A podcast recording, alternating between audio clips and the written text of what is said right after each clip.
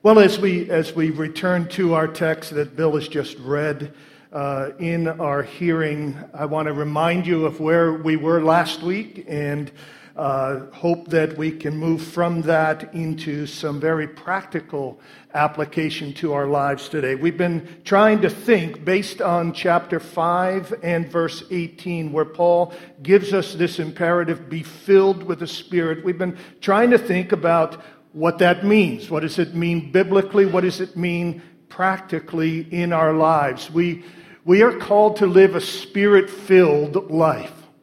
Well, what does that mean? There's a tremendous amount of misunderstanding about this in our times. We want to make sure that we understand it clearly and biblically. It's a life lived in the power and by the grace of the Holy Spirit. It's a life that is offered to all believers. We always need to make sure we look at a text like this that we're putting it in its context. You remember chapters 1 through 3, which are all about being in Christ, coming to faith in Christ, being chosen and loved and adopted and sealed by the Holy Spirit and secured in the forgiveness and mercy of God. We are those who are in Christ, and now being in Christ, Paul says to us, be filled with the Spirit. Be living out the meaning of what it is to have the Spirit of God in you as you are in Jesus. And last week we tried to summarize this with a couple of statements which I just want to use by way of review this morning. What does it mean to be filled with the Spirit, or what does this text teach us? Well, it teaches us first that we should seek and expect fresh enablings and empowerings of the Spirit, suited for the need of the moment, for the good of others, and the praise of God. This is what Paul is saying to us. Seek and expect. Don't just seek, but expect fresh enablings, fresh empowerings from the Spirit, suited for the need of the moment, for the good of others, and for the praise of God. Well, what does that mean? We said last week, the filling of the Holy Spirit is a discernible and direct infusion of the Spirit's grace that enables and empowers us in the moment to do things we'd not otherwise be able to do, with a power and with an effect that we'd not otherwise have.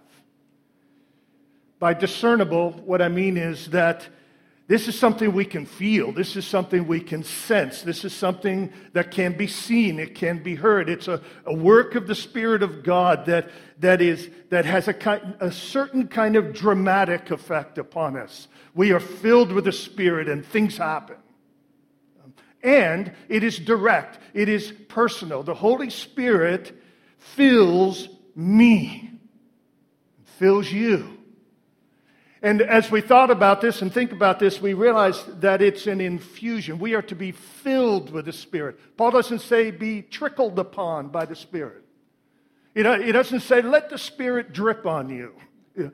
He says be filled with the Spirit. It's a language of effusive, flowing, overflowing effect of the Spirit of God. In Acts 2, the filling of the Spirit is likened to the pouring out of the Spirit. The idea is that God in heaven pours out in abundance upon us His Spirit. Or there are texts in the Scripture that liken it to the Spirit rushing upon people.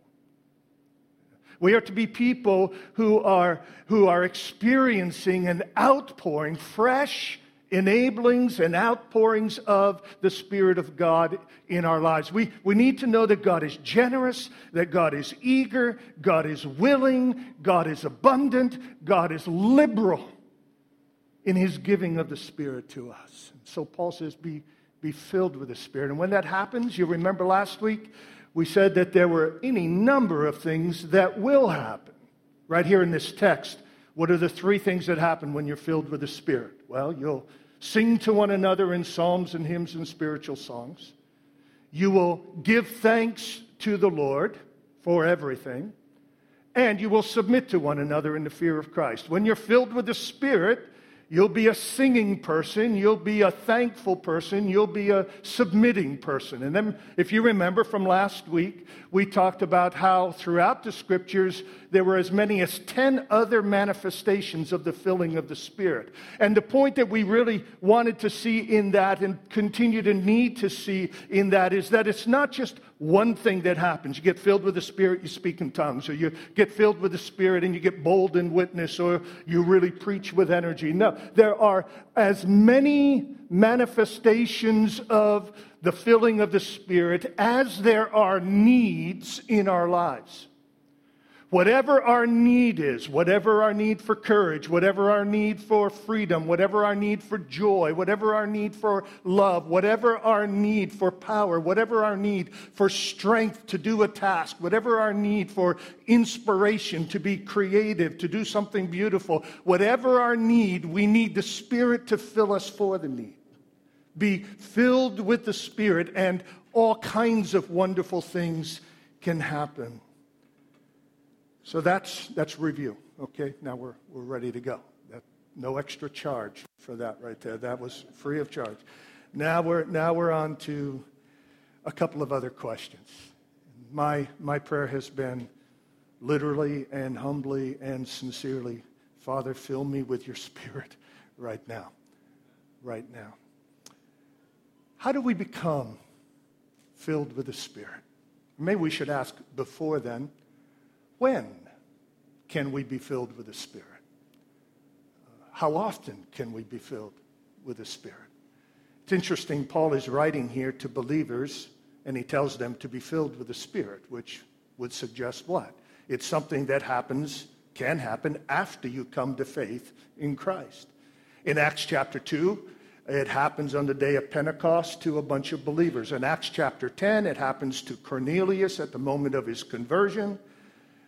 In Acts chapter 4, it happens again to some of the believers who had been filled in Acts chapter 2. In other words, it's an experience that can happen when you come to faith in Christ. And then subsequently, there are those who pray for a second work of grace. Maybe you've heard that phrase.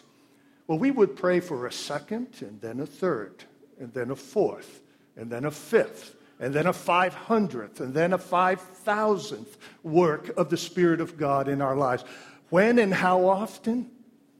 God, I think, intends that we experience the filling of the Spirit day after day for the duration of our Christian experience. So that leads to the question, how? And this is a practical, I hope, practical teaching on how to move from just thinking about the Spirit and in some vague way and passive way being open to the Spirit to an active pursuit. Please don't think that what I'm going to be teaching you is some kind of formula. If you do this plus this plus this plus this, you're going to get this by way of some kind of amazing experience from the Spirit of God. Remember always, the Spirit is a sovereign Spirit, right?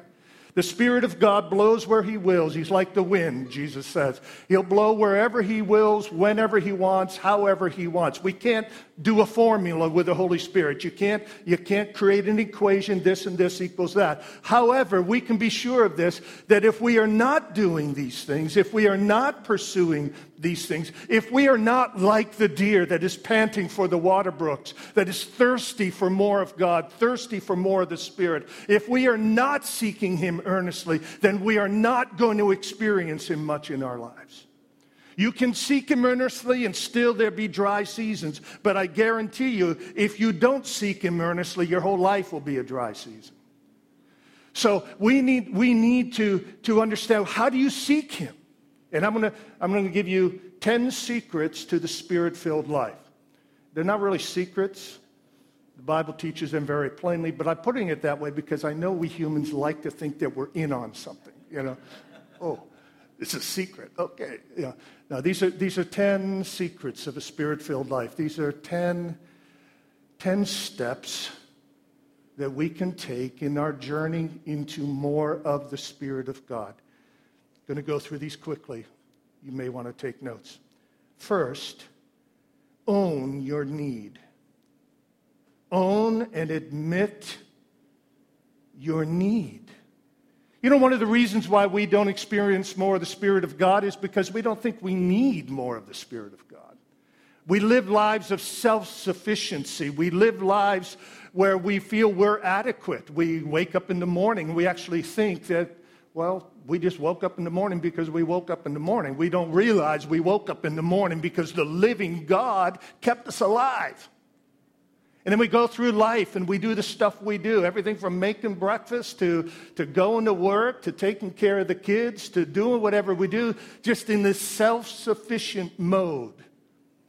And we need to realize we need the Spirit of God.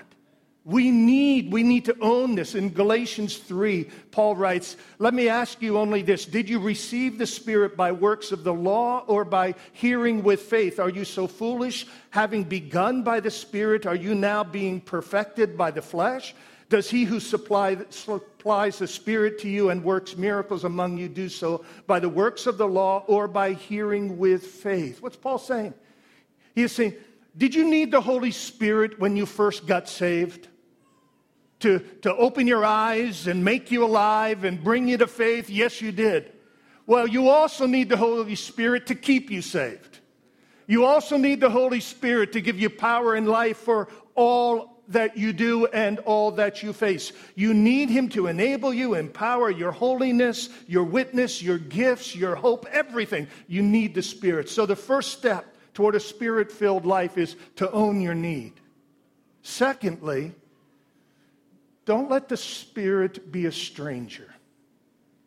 Don't let the Spirit be a stranger. There's something that Paul assumes when he says, be filled with the Spirit. What he assumes is that we know who the Spirit is, that we are familiar with him. And in fact, if you read through Ephesians in 6 chapters, there are 12 times when Paul makes reference to the Holy Spirit. He is the Holy Spirit who makes us alive. He's the Holy Spirit who seals us, who guarantees our inheritance, who enlightens us, who helps us to know the love of Christ. He's the Holy Spirit who unites us in one body. He helps us to pray. And Paul's assumption here is that the Spirit has, and we should know that he has, a massive role in our lives. Back in chapter 4, it says that we can actually grieve the Spirit, which suggests that he's a person with emotions. He is a person who feels our ups and our downs in life, our good days and our bad days. He's a real person. To be filled with the Spirit, something has to change in how we think and how we relate to the Spirit. We can't keep him a stranger in our lives. I love the words. I read these a number of years ago from Richard Lovelace in his book, Dynamics of the Christian Life, the Spiritual Life. Listen to this. A little bit of a lengthy quote, but I think it's worth it. The typical relationship between believers and the Holy Spirit in today's church is too often like that between a husband and wife in a bad marriage. They live under the same roof, and the husband makes constant use of his wife's services, but he fails to communicate with her, recognize her presence, and celebrate his relationship with her. What should be done to reverse this situation? We should make a deliberate effort at the outset of every day to recognize the person of the Holy Spirit, to move into the light concerning his presence in our consciousness, and to open up our minds and to share all our thoughts and plans as we gaze by faith into the face of God. We should continue to walk throughout the day in a relationship of communication and communion with the Spirit, mediated through our knowledge of the Word, relying upon every office of the Holy Spirit's role as counselor mentioned in Scripture. We should acknowledge him as the illuminator of truth and of the glory of Christ. We should look to him as teacher, guide, sanctifier, giver of assurance concerning our sonship and standing before God, our helper in prayer, and as the one who directs and empowers witness. This involves moving about in all the areas of our life in dependent fellowship with a person. When this practice of the presence of God is maintained over a period of time, our experience of the Holy Spirit becomes less subjective and more clearly identifiable. the Holy Spirit should also be recognized as the giver of spiritual gifts. And we should be continually and unreservedly open to receiving them. Such is the experience guaranteed by Jesus. Ask and it will be given you. Seek and you will find. Knock and it will be opened to you. If you then who are evil know how to give good gifts to your children, how much more will the Heavenly Father give the Holy Spirit to those who ask Him? So are you in a bad marriage relationship with the Holy Spirit? Is it an uneasy relationship between you and the third person of the Trinity? Are you living under the same roof and making constant use of the Spirit's services, but then, in Lovelace's words, failing to communicate with Him or recognize His presence or celebrate your relationship with Him? Brothers and sisters, we need to do something about that. Don't let the Holy Spirit be a stranger to you. Don't let Him be an afterthought in your life.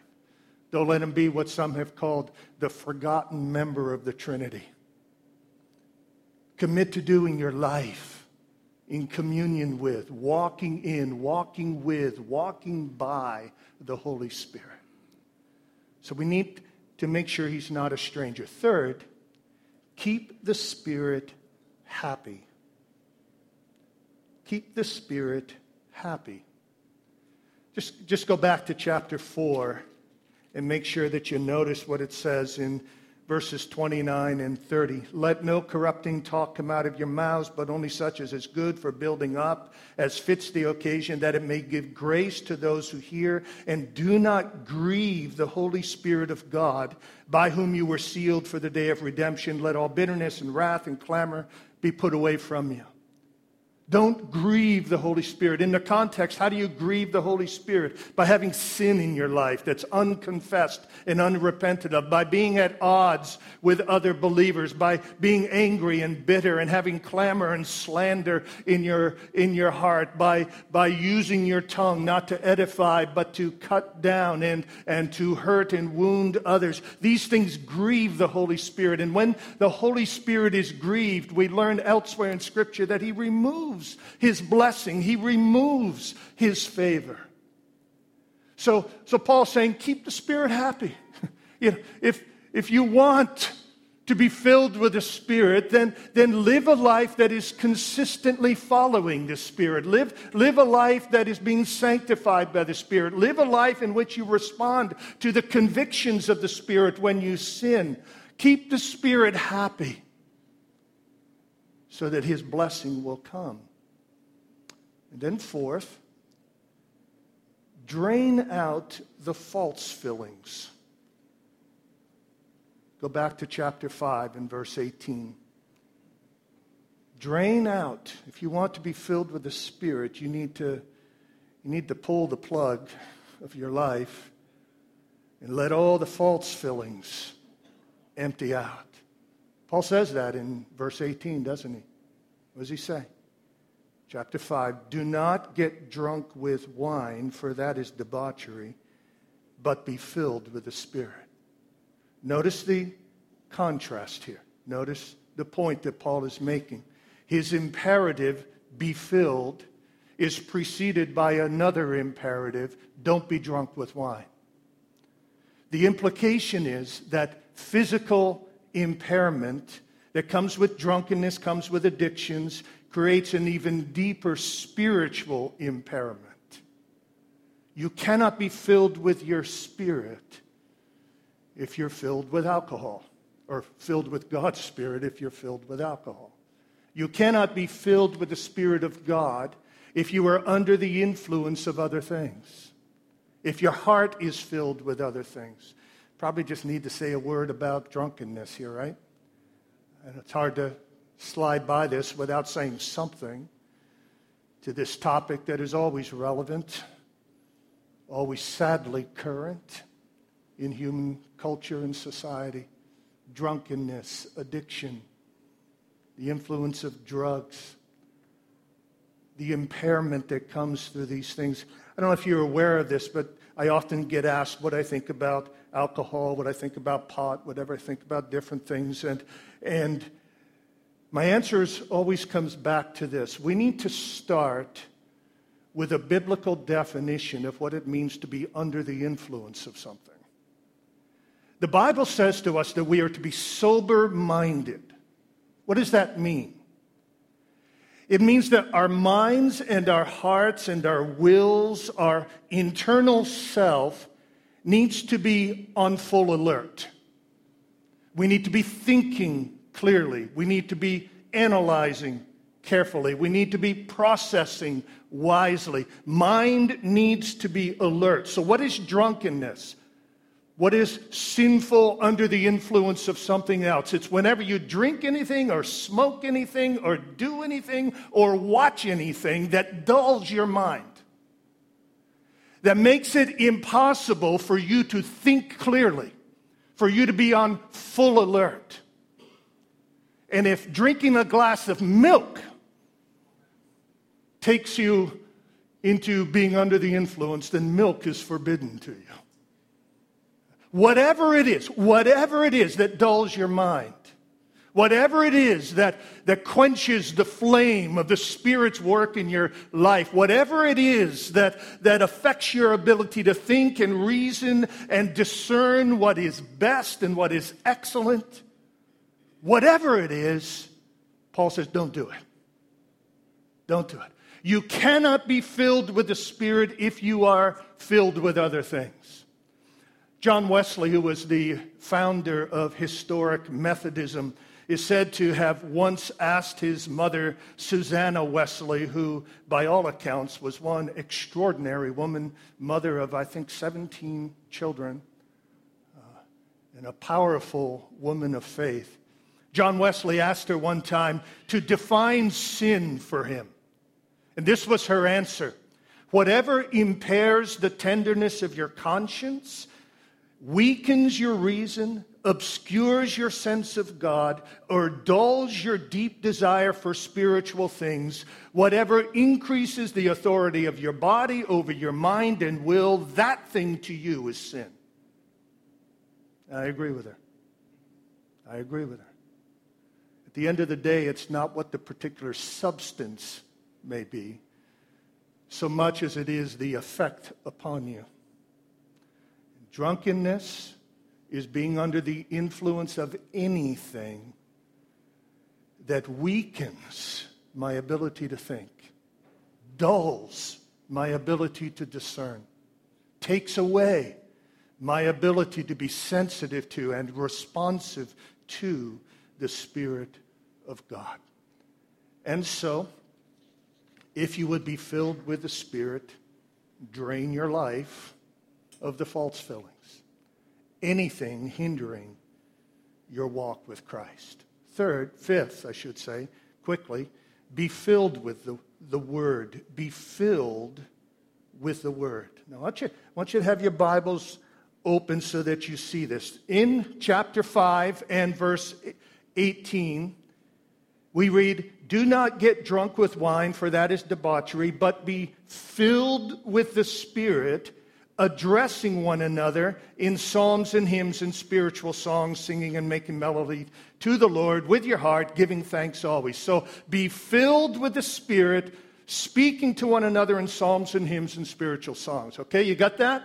Now just flip over a couple of pages in your Bible to Colossians chapter 3 and verse 16. And listen to what the same Apostle Paul writes.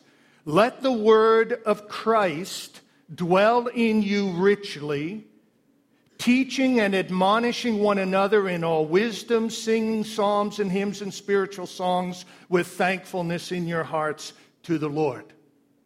Now, I want you to notice the connection. It's a fascinating and deeply significant connection between these two texts. Paul wrote these two letters to the Ephesians and Colossians at the same time. He was in jail. These are part of the prison epistles. He's in jail, and he writes a letter to the Ephesians, writes a letter to the Colossians. So there are parallels at different points between the two letters. Same time in his life, same place, some of the same concerns. And in Ephesians 5, he wants the people to be speaking to one another in psalms and hymns and spiritual songs and be thankful to God for everything. And so he says, be filled with the Spirit. And then in Colossians 3, he wants the Colossians to be speaking to one another in psalms and hymns and spiritual songs, to being thankful for everything. And so he says what? Let the word of Christ dwell in you richly.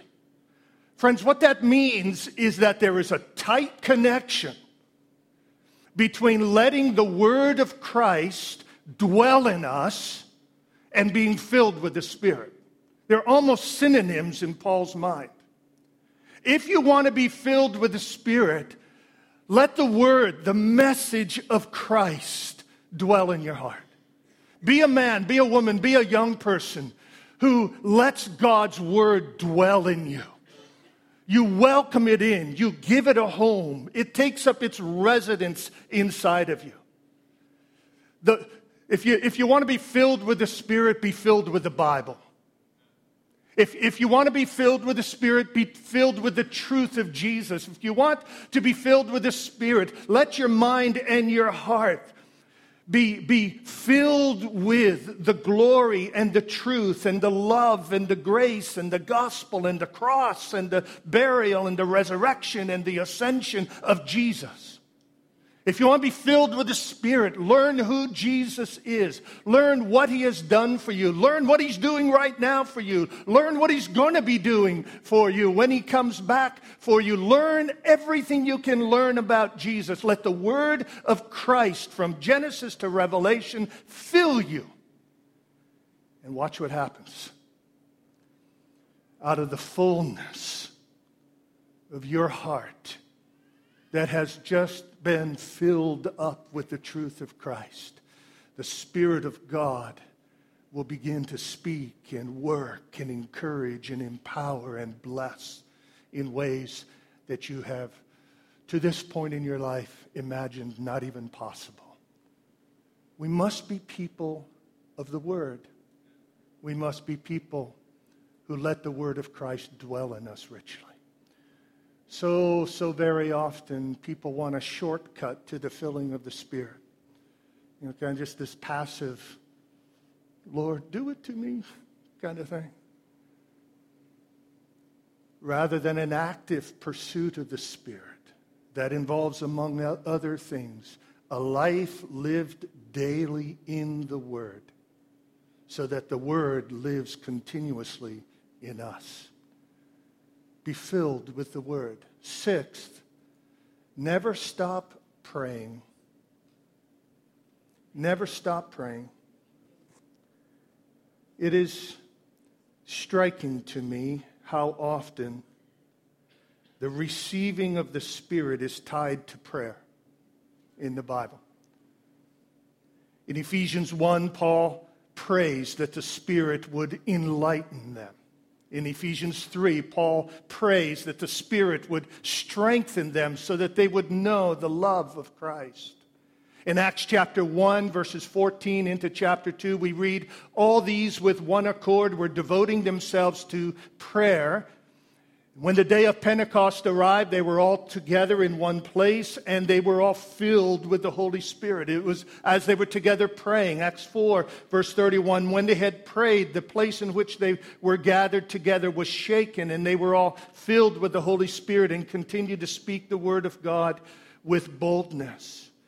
In Luke 11, the text we've already referenced, Jesus says, ask and seek and knock. And if you ask, you'll receive. And if you seek, you'll find. Brothers and sisters, we have not because we ask not. Our Heavenly Father is eager to give His Spirit to us. We give good gifts to our children. And we do it joyfully, we do it happily, we do it eagerly. We can't wait for birthdays, we can't wait for Christmas, we can't wait for opportunities to give to our children. If we do that with our imperfect hearts that are flawed and our love that is flawed, if we do that for our children, how much more will the Spirit or the Father give the gift of His Spirit to His children? But we have not because we ask not.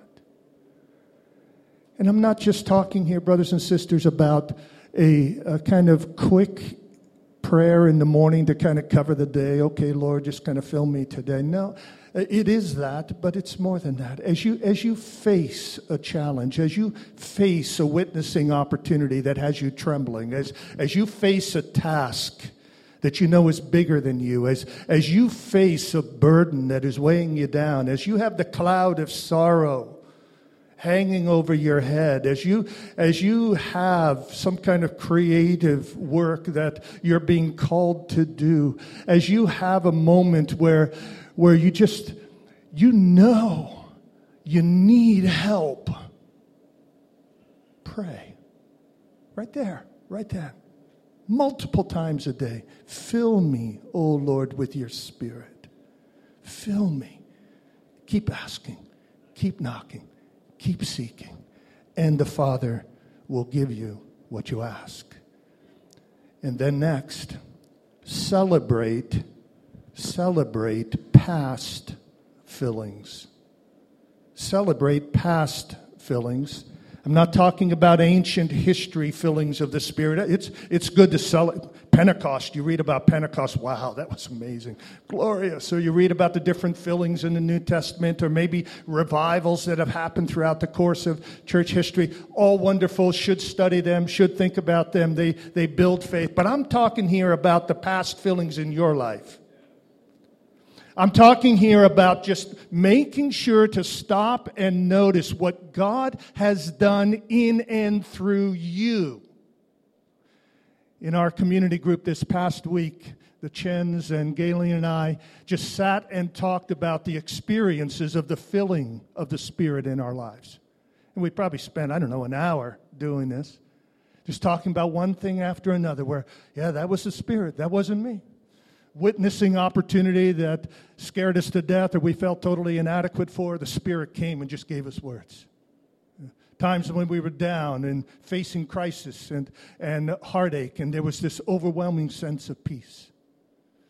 Times where the Spirit of God just filled us with courage or faith or hope in the midst of the crisis. It is good to just sit and talk about these things. Can I encourage you? In your community groups, community group leaders, you may want to take this to heart. In your community groups, just take the time with your group to sit around and talk about when have you experienced the filling of the Spirit? And just share those moments. What happens is it builds faith for more. It reminds you that, you know what? God really has been at work in my life. He has been at work in our lives. Folks, I thought about starting the message this morning by just asking the question, so were you filled with the Spirit this week? And I'm sure that many of you said, no, I don't think so. But friends, I think you were. I think you were. I think you had moments in your life where you experienced a power, an energy, a hope, a joy, an assurance of God's love, grace, and witness. You experience something that if you take a step back from it, you say, where did that come from? And it was a filling of the Spirit. But our problem is we just kind of go about the business of life, don't even notice these things. Notice and celebrate the fillings of the Spirit. And then next, function in faith, not fear. Function in faith, not fear. Expect God to work. Expect Him to work. Why? Why? On what basis can I say that? Well, the promises of God. God who cannot lie has said what? I will pour out my Spirit on all flesh. And they will dream dreams and they will prophesy. God doesn't lie. So His Spirit is going to be poured out in your life. He who did not, Alex referenced this verse earlier, he who did not spare His own Son but delivered Him up for us all, how will He not also with Him freely give us all things? Do you think God's going to not keep this promise? No. Expect Him to work. Expect Him to work. We need to cultivate a spirit of expectancy.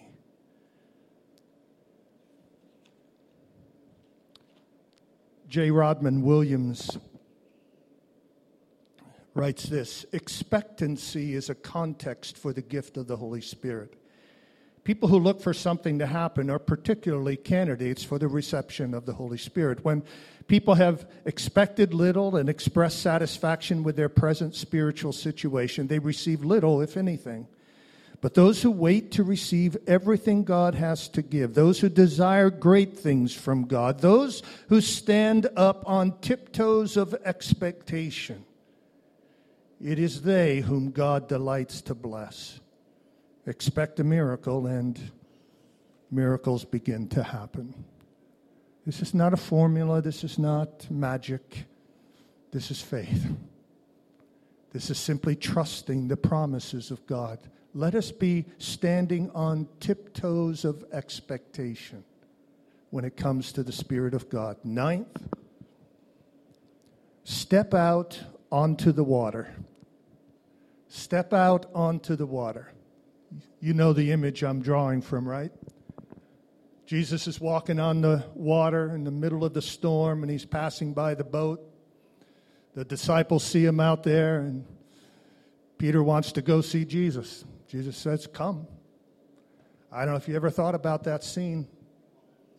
That's a pretty wild moment. Waves are beating against the boat. Peter standing on the side of the boat, looking into the water, seeing Jesus over there, and Jesus says, "Come." Peter has to step over the side of the boat into the water, believing that he is going to be walking on the water. I'm not sure what I'm doing in that moment. But faith requires times where we step onto the water. There are times in our lives when we have to believe that God is going to fill us by His Spirit as we take the step toward the challenge that is in front of us. So God says to Abraham, "I want you to leave your country, and I'm going to send you to a land, but I'm not going to tell you which land it is." In other words, Abraham, get up and go, not knowing where you're going. Step out onto the water. Or Shadrach, Meshach, and Abednego. You remember the story? 3 Hebrew young men that were told they needed to bow before an image, and they said no, and they were told, well, if you don't, we're going to throw you in the fiery furnace, and you're going to die. And they said, well, we don't know if God's going to deliver us or not. We know He can. We don't know if He will, but we're not going to bow before your image. And so they had to step into the furnace, not knowing whether they were going to step out of the furnace. That's stepping in faith. We need to earnestly desire the Spirit, and then we need to dare to try. Earnestly desire and dare to try.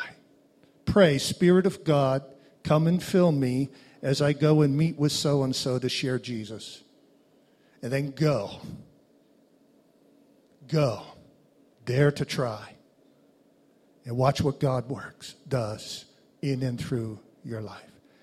Faith in the filling of the Spirit involves stepping out onto the water. And then finally, make it about Jesus.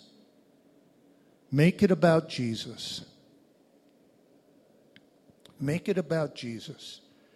Don't make your desire for more of the Spirit to be about a desire for certain gifts or certain power or certain miracles or certain effects. Don't make your desire for more of the Spirit to be about thrills and chills.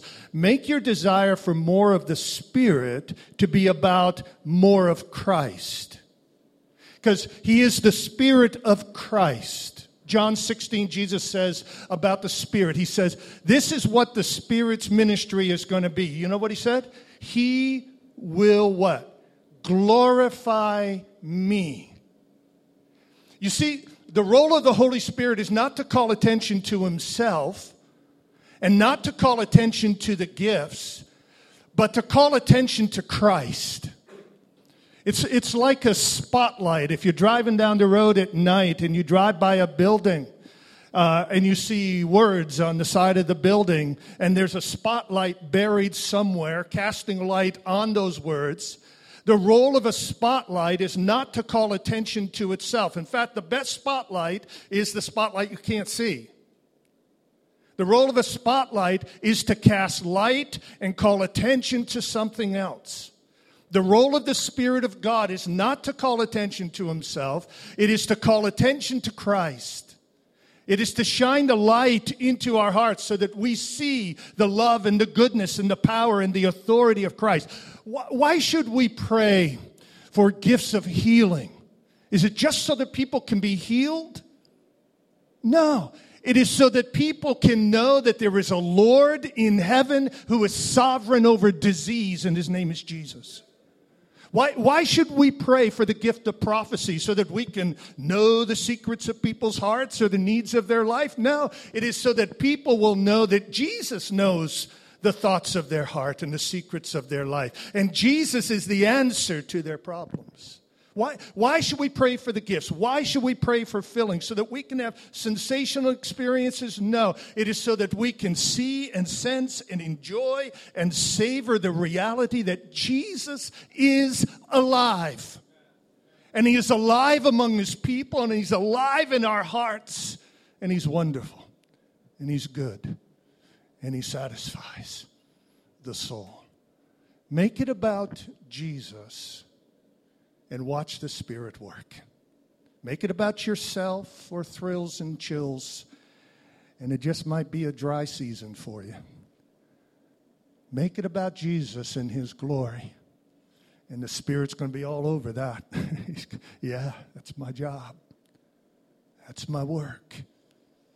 That's what I'm for. To glorify Christ. To glorify Christ. So, you're a Christian here this morning. Do you want more? Smorgasbord's out in front of you, right? Eat up. Be filled. It's been hot the last few days. We like a nice glass of water, don't we? Drink up. We're dry, we're parched, we're weak, we're frail. There is a river of life. There is a river that flows within the heart. It's the Holy Spirit, Jesus says. And it brings everlasting life and everlasting joy and everlasting strength.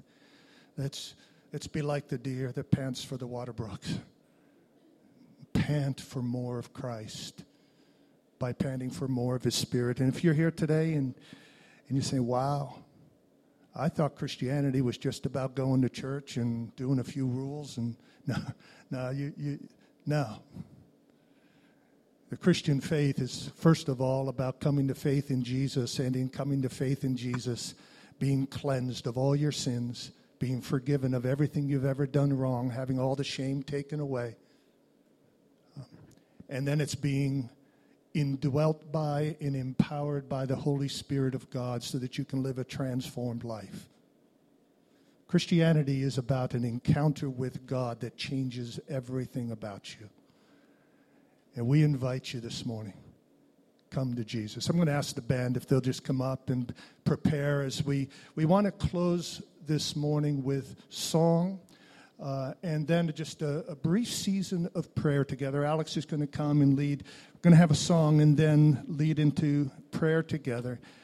And may it be that the Spirit will, in fact, be welcome here and welcomed into our heart for the glory of Christ.